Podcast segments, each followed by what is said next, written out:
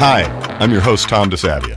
Join me as I interview guests from music and entertainment from around the world about what they're up to right now. Stay tuned because we're gone in 30 minutes. Hey everyone, welcome to the latest episode of Gone in 30 Minutes. Our guest today is the incredibly talented, all around nice guy, um, sainted, knighted, anything you could you could bestow upon him. Uh, composer, conductor, orchestrator, Eric Whitacre. Welcome, Eric. Hey, Tom. It's great to be with you, man. Great to see you, man. So, just to start things off, what are you doing? What are you up to right now? Well, not much. I mean, COVID, it's crazy, right? I mean, gen- genuinely. So, my typical career, right, is either conducting orchestras and choirs. Right. I used to travel all over the world doing that, or writing commissions for those same groups. And all of that is just, it's completely flatlined. It's my calendar is totally free. And so, what I've been doing mostly is as much online stuff as possible. And, you know, we do these crazy virtual choirs. Mm-hmm. So- Yeah. yeah so so that's really been occupying my time lately is is this this latest virtual choir Well, actually, can we just jump into that really quick? Can you talk Yeah. a little bit about this? Yeah, because you're on the sixth one. that's right the sixth one. It, it's this thing that i started 10 years ago Wow. and it started as a very simple idea which was you know a, a young woman had uploaded a video to me a fan video and she was singing the soprano line to a piece that i'd written and i had the my very simple idea was if i could get 25 people to sing at the same tempo and in the same key wherever they were in the world they could just upload their videos and literally i would push play on youtube and start them all at the same time that was my big idea Hmm. and this choir would have to unfold and it worked and so we made this first virtual choir that had 185 singers from 12 countries. And it went viral. And then people singers from around the world started writing me and saying when is the next one?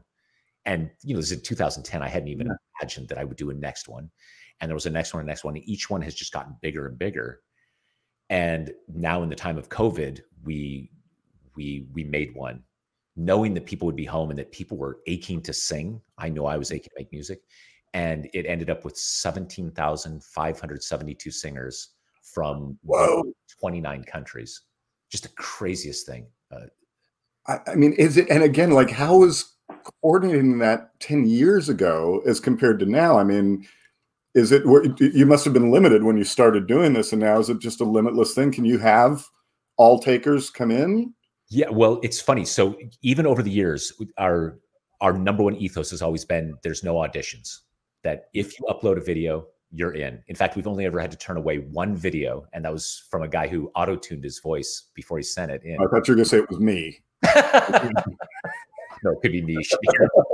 tried to join three of them, and my voice is just it's not great. Um, but uh, but we just no auto tuning. So we wrote him back, and he sent it up, you know, without auto tuning it.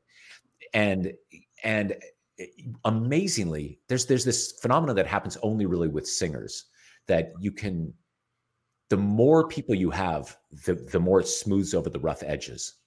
And I always liken it to going to a football game, right? Like if you're in a stadium and there's 60,000 people singing, you know that not all those people are singing exactly on pitch, you know, especially if there's been some beer. Right, right. But but there's something about singing as a mass group of people that that really makes it sound great. And it's the same thing with these virtual choirs. So in some ways, the more people you get, the easier it is to deal with the sound of it. Wow, this is fascinating. And it, it- when was the last one you did? And forgive me for when was the last time you did it? Before, well, th- the the latest one we released was just a couple of months ago, end of July. Okay. This this Oh. big called Sing Gently. So, but that was recorded pre-COVID. No, actually. So what happened was in 2018 we had released Virtual Choir Five, Okay. And this was made in collaboration with NASA and the Space Telescope Science Institute. It's a piece called Deep Field, and in, there's a massive 23 minute film that goes with it. And at the end of it, we literally travel to the end of the known universe and back to Earth. So after that one, I really thought we've sort of pushed the limits on what we can do with virtual choir. You know, I think I think we're let's let's hang up the shoes on the genre. And then COVID hit, and suddenly we realized, oh my God, that no one can sing, Right. no one can get together, and even worse, you know, my community, uh, this global community of singers. th- The last thing we ever could have imagined that not only would we be a threat singing, but we would actually be dangerous, right? Singers have been branded as super spreaders. Yeah, right. Thing you get singers together in a room, and it's actually very dangerous. And so, so our whole art form just stopped. And it was then in March that I got together with the team and said, if there was ever a time to make one of these virtual choirs, it was now. So not only did we make it during the time of COVID, but I even wrote the piece for it during the time of COVID, inspired by everything that was happening. Amazing. And I was just saying, just the word you're using, which is something I'm, we're diving into a lot on this on the show, is just is just the idea of community, and the idea of an artistic community that is isolated now in so many ways. I mean, this has got to be so therapeutic for everyone that's just a part of it because if you're a singer, you sing. Yeah, man. And it, it's the best word that you said, therapeutic. Yeah. That, that um and it's it's amazing to me how it somehow transcends the, the weirdness of of you know the, the video platform and and how distant people actually are you would think that that there's no way it could replicate the the feeling of being together but over and over again there is this genuine sense of community and family and even uh, during the last couple of virtual choirs we worked with a team at imperial college in london and did some some studies some hardcore science studies to see what is the physiological impact of people joining virtual choirs. And what's incredible is almost all the same physical benefits of singing together in a choir in a room physically eh, are replicated when you do it at a distance. That just somehow joining the virtual choir, you get almost every physical benefit that you would singing. Has the audience like who your youngest to your oldest in these choirs? Is it spanning the? Yeah, it's, it's the youngest singer we've had is three years old. The oldest is 99. Can you wow. imagine? And and every level of tech expertise, right? So there's that that core group of people that kind of know what they're doing, mm-hmm. um, and then there are people on the edges that that have never done this. And what's been beautiful is within the virtual choir community, there's all of these volunteers. They even set themselves up around the globe so that they're available in any time zone so that if somebody desperately wants to be a part of the virtual choir, they'll, they'll make sure they get their video uploaded. They'll, they'll walk them through every step of the tech what's been super fascinating for me watching this this time is that now in the time of COVID, I'd say half of the submissions or maybe more were on phones. And that's the first time we've ever seen that level of adoption. Wow. Uh, and then funnily, but but probably true, is a lot of videos this time around were recorded in people's cars because in the time of COVID, it's the only quiet place they could find in the house.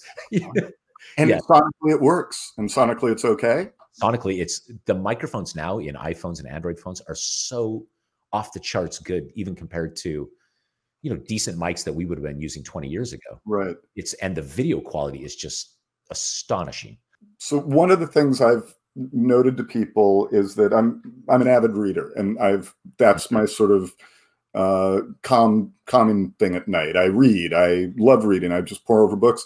Since COVID has happened, I find I haven't been able to read and it's just the it's it's it's the fact that my brain is moving so fast it's so interesting when you say that. So i'm the same way with reading and i, I find myself having the same difficulties with, mm-hmm. with, i don't know if it's an attention span or just falling into a book yep. or um, i was laughing at myself the other day because i realized that the last couple of books i picked up are all about uh, past tyrannies or dictatorships or you know it's I, I, don't i don't know about you but my half my world is just plus one yes. Right oh my god what is happening um, and so so in terms of music um so one of the beautiful things is my my wife's a singer and she is uh she's been listening to lots of early music stuff that i would normally never listen to like baroque and renaissance okay. music and it's it's like it's just broadened my mind. Also, now we have, like you're talking about a routine, we have breakfast, lunch, and dinner always together. And she puts on music in the background, and it's just this this kind of new thing that's happening. And these days, I'm taking a lot of long walks, and so I'm listening to more mm-hmm. podcasts than I have ever before. You know, which is uh, it's almost like my my connection to the outside world. Right. Same. Same. In the beginning, I wasn't able to, to listen to um, a, a, lot of new music. It was the same thing. My brain was moving so fast. So I was going back to comfort food, and I was literally putting on Fleetwood Mac records and just going like, "Oh God, this is really comforting." And then the opposite has happened, and now I find myself opening up and listening to things, and it's because of COVID. Choral music has come into my life as a complete amateur and that's why I've been just like now diving back into your world and just going like, oh, I'm not gonna I'm not gonna sing the next time you do a thing. I'll tell you, I think there's actually something there, though. I think the, the human voice, regardless of you know if it's if it's ancient choral music or if it's if it's Ella Fitzgerald, it's there's there is something. It's it's beyond comforting, right? You you feel connected to humanity in that way, and I think I think that, in, especially in this time when we're so distant, I think there's something about the voice is essential when when listening to music or, or consuming music like that. So I, I, think maybe it's not a not entirely just a, a, a, strange series of events that led you to that. Right. I, you know, it's there's really something important about that. What I, I, know this is we're sort of winding down. It might be a longer question, but what initially brought you into this world? What what hit you musically? Was it like how did you take this path as a kid even? So I grew up in northern Nevada mm-hmm. and uh, in a little farming town, and I I discovered uh, computers. I was 13 years old, and our so this is 1983. Um, and they had a Commodore 64. I don't know if you remember Commodore 64, right? So Computer Club had a Commodore 64, one of them, and I learned how to program very basically on that, which led me to computer music. And until I graduated from high school, that's what I thought I was going to do. I had synthesizers and drum machines. I basically wanted to be a combination of Kraftwerk and Jean-Michel Jarre and Depeche Mode. That's that's what I imagined my world would be. And I went to school at the University of Nevada, Las Vegas. It was just a mm-hmm. big state school. And I joined the choir. And the first day of rehearsals, we sang uh, music from the Requiem by Mozart. Mm-hmm. And uh, it's i remember standing in the middle of the room i couldn't even read music i still played by ear at that point and just trembling and and uh, uh it, it was it was the most profound musical moment of my life and i i left that choir rehearsal the the biggest choir geek in the world wow. i i just had to have it and i've been chasing that dragon ever since amazing did you start composing it instantly or were you just and no, it took me three years. So it, it was a seven year undergraduate degree. Right. And it wasn't until my third year and I got accepted into the little chamber choir. And I wrote the, my first piece as a gift to this conductor, a man named David Weiler, who had changed my life. And that's what got me started writing music for choir. But I, I will, I still remember that first day that we read through it and this, this experience of having notes that I've written down on the page being brought to life in the in the bodies and lungs and hearts and minds of these people around me and just thinking that's it. I don't know how one does this but this is my vocation. This is what i have to do with my life. I, I it was very clear for me at that time. It took me a while to figure out how to do it but um yeah the, it, it, was a, a, a, singular moment. And we, we, I keep using this word, or we keep using this word, but I love this word. Is is how long did it take you to find your community? I mean, was it all of a sudden as soon as as soon as you sort of put roots down did they start to come did you start to find each other yeah man that's it's it's funny when i look back all the time now when i look back now for years when i thought of that first moment with the mozart requiem and standing right. in the room with people singing i it was the music that i thought about it was that the complexity of the music and i used to liken the mozart to a cosmic swiss watch you know just hearing the music but honestly now when i look back after some years and years of experience i think that that was the first time I felt part of something larger than myself. Mm. And so I would say it was in that moment that I found my tribe. And and the tribe was just, I guess, people who sing. You know, yeah. this it, it and what's beautiful about that is you can travel anywhere in the world and there are members of your tribe all over. They all have that same core love of that art form. Um, I, I feel profoundly lucky that I stumbled into this life. Well, yeah, you didn't stumble into it. You came roaring into it. You made such an impact. I love it. The first time I came to see you, which was uh, Paradise Lost in Pasadena, I believe, yeah. or in Glendale. Yeah. 13 years ago. Can you imagine? Oh, 13 years ago. Yeah. And I was, I was explained your crowd. Like I was told, like, oh, it's this great, and and and going there and just being a part of it and seeing this world that had fallen out of my, you know, pop world was just incredible and so inspiring to see, and just how it's grown over the years. I want to ask you really quickly who who inspires you now? Who who are the contemporary uh, musicians, composers, any uh, well, critics? what what what what what brings inspiration to you? So these days, I'm really into film music, loving film music. So Thomas Newman and John Williams and Hans Zimmer and and then Ennio Morricone and and all the way back. I'm just listening to endless amounts of film music. Um, I'm a Hamilton freak. I think Lin Manuel Miranda is a genius upon genius upon genius. Uh, I love Billie Eilish. Uh, I think I think she's the real deal. That's uh, also so is her, right. Her brother is the, the yeah. second half of that genius equation. Um, yeah, so it's it's kind of all over the map. Um, uh, that being said, I every time I go back and listen to Bach, it's like this, this, this guy's from another postcode. You know, he's just he's like it's.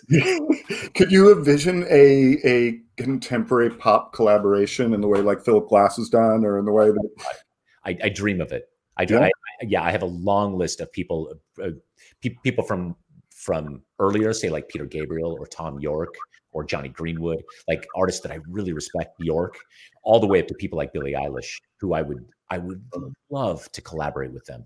Love that. Yeah. I, well, eh, okay, I I will collaborate with you. I know you're getting around to asking that, so we'll uh, our. well, I, will start growing the beard soon. So yeah, just all baritone. I don't I don't do soprano. I, do, I do I do I do baritone. So you mentioned earlier, like the idea of I forget how you said it, the idea of writing and other things were interesting to you. I eh, eh, you need to write a book, buddy. I know. You know, I so uh, I'll be honest. Like I've, I've sat down and tried to sketch something, right? Like mm-hmm. like and w- when I when I compose music, I I I do these these really intense, very detailed drawings before I write a note of music. I call them emotional architecture, and basically I draw the sh- the emotional journey that I want the audience to go on before a note is written. And then once I've got the structure, then I know it's almost like building the the architecture for a for a cathedral and then the notes themselves are just just the walls and the the, the paintings inside. The, the, thing is i can't figure out what this book is. Do you know what i mean? Like i, I can't figure out a structure for it. Well and it's look we, we uh, so i worked on a couple of books in the last couple years and our, our publisher gave me the best advice ever. It was like don't write in the beginning and don't write the end. And it, i took the approach we took the approach of like recording an album. You record these songs and then you sequence them together later. Hmm. The thing when I'm saying write a book, it's not just Eric write a book. What the hell? Like I'm just when in our talks and, and, and, and leading up to this, when I was introduced to you and your music, there's a thing that happens to a, a person like me, I think, which is weaned on top 40 radio, weaned on country music and punk music, and I have these things I, I understand when I first saw Paradise Lost, if it was described to me, do you want to go see this thing? I would think, I don't understand it. That's not my world. I don't belong there. And that's what I thought. And then I was brought into your world and it, it, it, something went off. And I think that way, almost like that David Byrne, like how your brain works on music. Yeah. When you talk about choral music and what it does, and both psychologically uh, to your body, everything, I just, that's your book that's your book. what, like just talk from a place of passion and yeah, and, and expertise, and bring people's. It's about discovery. You could write a book all day long. That's that's just a, an owner's manual for people that know a specific part of your business, but that's a textbook, yeah. which is fine too. Um, but just hearing you speak of you know what this music means, you know what it does to your your being, what it does for kids, what it does for the elder, what it does when we're alone and isolated. I think it brings people into something like choral music, which seems overwhelming and seems something like I can't understand it. It's like, in a way, like, and look, I'm talking to you as I am lowest common denominator. Everything about this is lowest common denominator. You know that. I know that. We're okay with that. Come on. no, but, no, but the fact that like it's it's sort of like someone's coming to me and saying, "Hey, you should start exploring choral music." I'm like, "Sure," right after I learn calculus. Fair enough. Yeah. Mm-hmm. But then being brought into it, it was like it made me go and revisit certain things. And I just think you have just such a a wonderful way of talking about that with a with a passion you've had your whole life from the first time it happened to you when you weren't expecting it to happen and I think it just, I, I, don't know. I just think the psychology of music is one of the most important things. Music, I, I say this almost every show. Music is meant to help us escape. It's beautiful, man. It's it's that's super helpful actually to hear you say that. You know, some sometimes I, I get so in my head and in you know I can't see the forest for the trees, uh, be, because yeah, yeah, my daily life is so ingrained in, in writing and core music, so it's it's really refreshing actually to hear an, an, outside perspective and saying, actually, this is really intriguing. That you know that that these things, I, I lose track of that. I think. I I, I want to uh, ask you though about your your writing muse and and how it might strike you normally. Does it is it is it are you a disciplined composer or is it like oh shit i'm on a plane i just thought of something i'm going to write on the back of a barf bag and how's that changed while yeah, we're in covid that is closer so i there's this great quote from maurice ravel the famous impressionist composer he says um, i'll be at my writing desk from 8 to 4 every day if, if inspiration wants me she knows where to find me and there's that kind of composer. Brahms was like that too, you know, up at 6 a.m., has a bran muffin, writes fugues for an hour. That's not me. Like, and and I wish it was. I so wish that I had, I don't know if it's discipline or or more just just the ability to sit down and make something without this electric spark. But unfortunately, my my general process is I, I walk around in a fog. I know I want to make something. I feel something. I ache for it and then there's that moment just and and it can be the smallest thing but it's it's what i call it the golden brick it's like it's as if i've reached into whatever that other world is and pulled out just a tiny stone that's from that world but it has all the dna for for that world in it do you know what i mean yes yes. And and uh, the, the problem is i can never bottle that. I never know when that's going to hit or how that will happen or what weird that I'll, I'll tell you, you you mentioned the airplane. The only thing that i i have found and this is the one virtue of flying for now until they let cell phones uh, be active, is that for the longest time, the, the airplane was the only place I could find that was uh, where you could be bored. Forced into boredom, right? Yeah. If you didn't bring your laptop or you didn't have your phone with you and you decided not to watch the little screen, then I I think that the way to to have a creative spark is to there's like a a data prime, right? You want to fill your brain full of all kinds of stuff. Um, uh, Ray Bradbury famously said that that his his key to inspiration was just to go every night and see plays and music and theater and movies, and then magically the next morning something would be in his mind. And so I think what you do is you fill your brain full of that stuff, and then you get bored. And what happens is when you're bored, you you start making these odd, disparate connections between things, right? you think, oh, Ravel and Billie Eilish and and quantum physics and right. And you just you make these little these little connections. And in my daily life, I'm never bored. There's always a phone. There's always a computer. There's always something to do, something to see. And I, so I miss those days with the plane. Yeah. And, and a lot of those those lightning bolts of inspiration happened on planes. And I, I have notebooks, right? Old notebooks full of ideas, or like you said, the back of barf bags. Like, yeah. God, hey, you know what? You got like, you know, like, it's amazing. And that was always my time to read because you couldn't do anything else. And now it's like, and then all of a sudden they introduced the internet, and all of a sudden you worked. Yeah. I was like, yeah, how came you work? That's what, do you do you get um this is a funny way to do it. because I talk to pop musicians about this a lot. Do you get bored with your own work?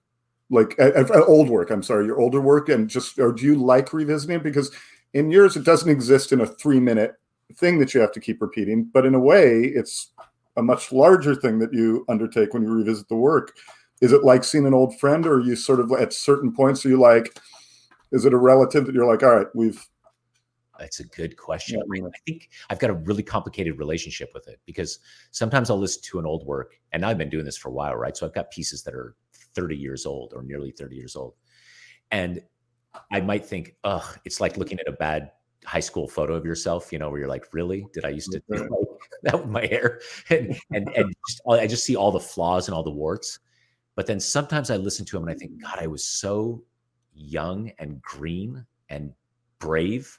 Mm-hmm. Like there was this superpower naivete. You know, now what I do is always polished. It's like I think I know now how to write a piece that has a start, a middle, and an end. It might not be great, but it it looks and sounds like a piece of music.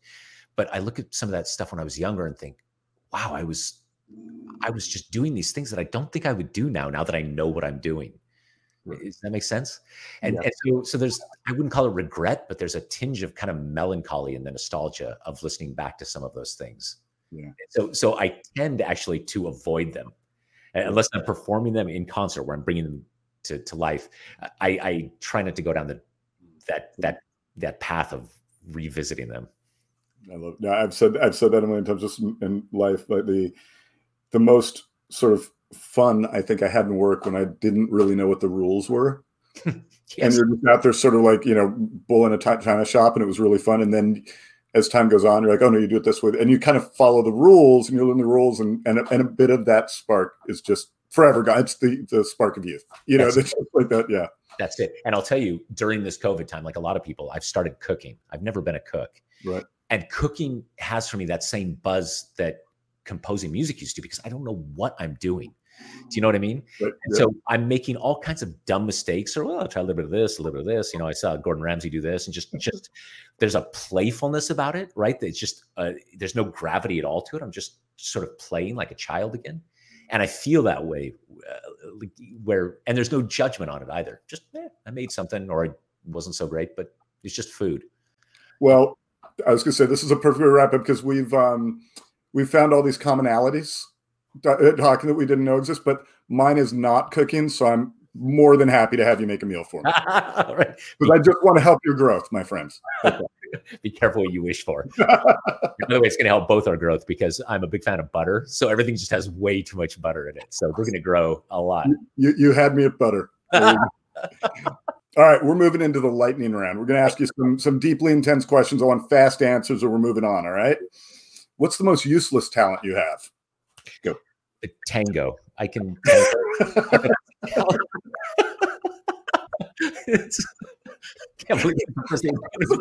Perfect first answer. That's why we have these questions. You heard it here first. That's our exclusive, people. Eric Whitacre can tango. Uh, have you ever tried to cut your own hair, Eric? Uh, yes, I have. Disastrously, disastrously. My wife is begging to cut my hair. She really wants to try it. She's like, what's, what's, "What could go wrong? COVID." what could go wrong? You could be on a video podcast. yeah, exactly. Everyone could see it. Favorite cartoon of all time? You got one? Uh, and you mean cartoon like like Looney Tunes, or you mean like a Pixar film? Uh, either. Pick it any uh, all time. The cartoon, any anything, anything animated. Um, oh, that's it's a hard one to choose. There's so many. I would say, I, have got to say The Incredibles, which is incredible. Right? is such a good movie, and the score is beyond words. Right, Michael Giacchino. My God, is that a great score? And this is where we we finally found it differs. I'd be like Wacky Races, which I don't even remember if it had a score. it, just had, it, just had, the dog. uh, my favorite question that comes up. I'm, I'm, pulling these things out of a hat, just so you know, right now. So, but uh, can you pick up something with your toes, Eric? I can pick up lots of things with my toes. I've got like freakishly long toes. So, like, so like a remote, you could grab a remote and foot it on over to someone. I could cook. I, I could. I could use chopsticks with these guys. Uh, do you have one thing that you would put on your bucket list that uh, maybe people wouldn't suspect? Yeah, well, yeah, I don't know if people would suspect this or not, but I will go to space. Period. that is happening. My entire family says it's the worst idea ever. Also, I hate turbulence. I can't even stand turbulence in, in a flight to New York. I will go to space. That is on my bucket list. The Any mo- particular planet or just space? Doesn't even matter. Just I want out of the atmosphere. I'd love to go to the moon. I'd love to go to Mars. I'd love to go to some space station. I don't know what it's going to look like, but but the moment I, am able to do it, I'm I love it. Out of here. I love it. Uh, can you remember your last Halloween costume? Did you uh, have one? I'll tell you even better. I'll tell you what we're doing this year is my wife is going as David S. Pumpkins, and my son and I will be the the, the two uh, Beat Boy skeletons. Do you know this reference from Saturday Night Live? it's amazing. Yeah. It's amazing. It's you got the outfits and everything. Uh, if there's a spider in your house, Eric, do you kill it? Do you set it free? No, no, no. I always set it free. I, said, what if there was like 20 spiders? I, I would I'm guy who how to make a little sugar trail. I can't. I, this is this is as bad as this is. That if if there's two bananas and I choose one to eat, I feel bad for the banana I didn't choose. that's that's how dysfunctional my my level of empathy is. you, you, you, and I are not going to exchange books right now because I, I can relate to that. I can you really? yeah, right. I had a horse fly in my house the other day, and it would have been so easy to kill, but I spent yeah 45 minutes getting it out of the house. You can't kill that fly. It's, I know. it's like, yeah, yeah. Fly, horse fly too. It was one of those scary ones you don't want in the house. Um, okay, let's see. We got time for like one more question. Let me let me think a good one. Um, do you have a fictional character you wish you could meet? Ooh. For, this is for any fictional character. Any fictional character. Someone picked the the woman from Murder She Wrote, so you can pick whoever you want. Uh, oddly, what just popped into my head is Ted Lasso. Have you seen Ted Lasso on Apple? No, it's on my queue. I got to see it. I heard it's great. We got recommended. Everybody was recommending it to us. It is such a sweet, beautiful show. It's the kind of show that shouldn't work. And you're watching it, just every episode is so good and heartfelt. And somehow Ted Lasso, I just want to, I want to meet him. I want to be around this guy. It, it's, I, you'll, you'll understand when, when you see it. I'm, I'm starting it tonight. on Yeah, this- it's so great. It's yeah. So Ted Lasso. So right on. And and last, what if you could go any place right now? Bands off and you could travel anywhere in the world. Is there some place you really miss and would love to be? I would love to be in in Cambridge, just walking through those fields, those cobblestone streets. Uh, you know, After knowing you for all this time, we found out that London is my other place I'd be in the world, and I I also would feel bad for that banana. And I'm also reading books that stress me out. We got more in common than we even thought we did yeah. all those years ago. Brother, thank you for joining us uh, today. It was so great catching up with you and talking to you on this. We really appreciate it. and it's so good to see you. You too, man. All right, everyone, we are gone. It's been 30 minutes. See ya. This show was presented by Craft Recordings. Thanks for joining us for Gone in 30 Minutes. Produced by Laura Sias. I'm your host, Tom, and we'll catch you next time.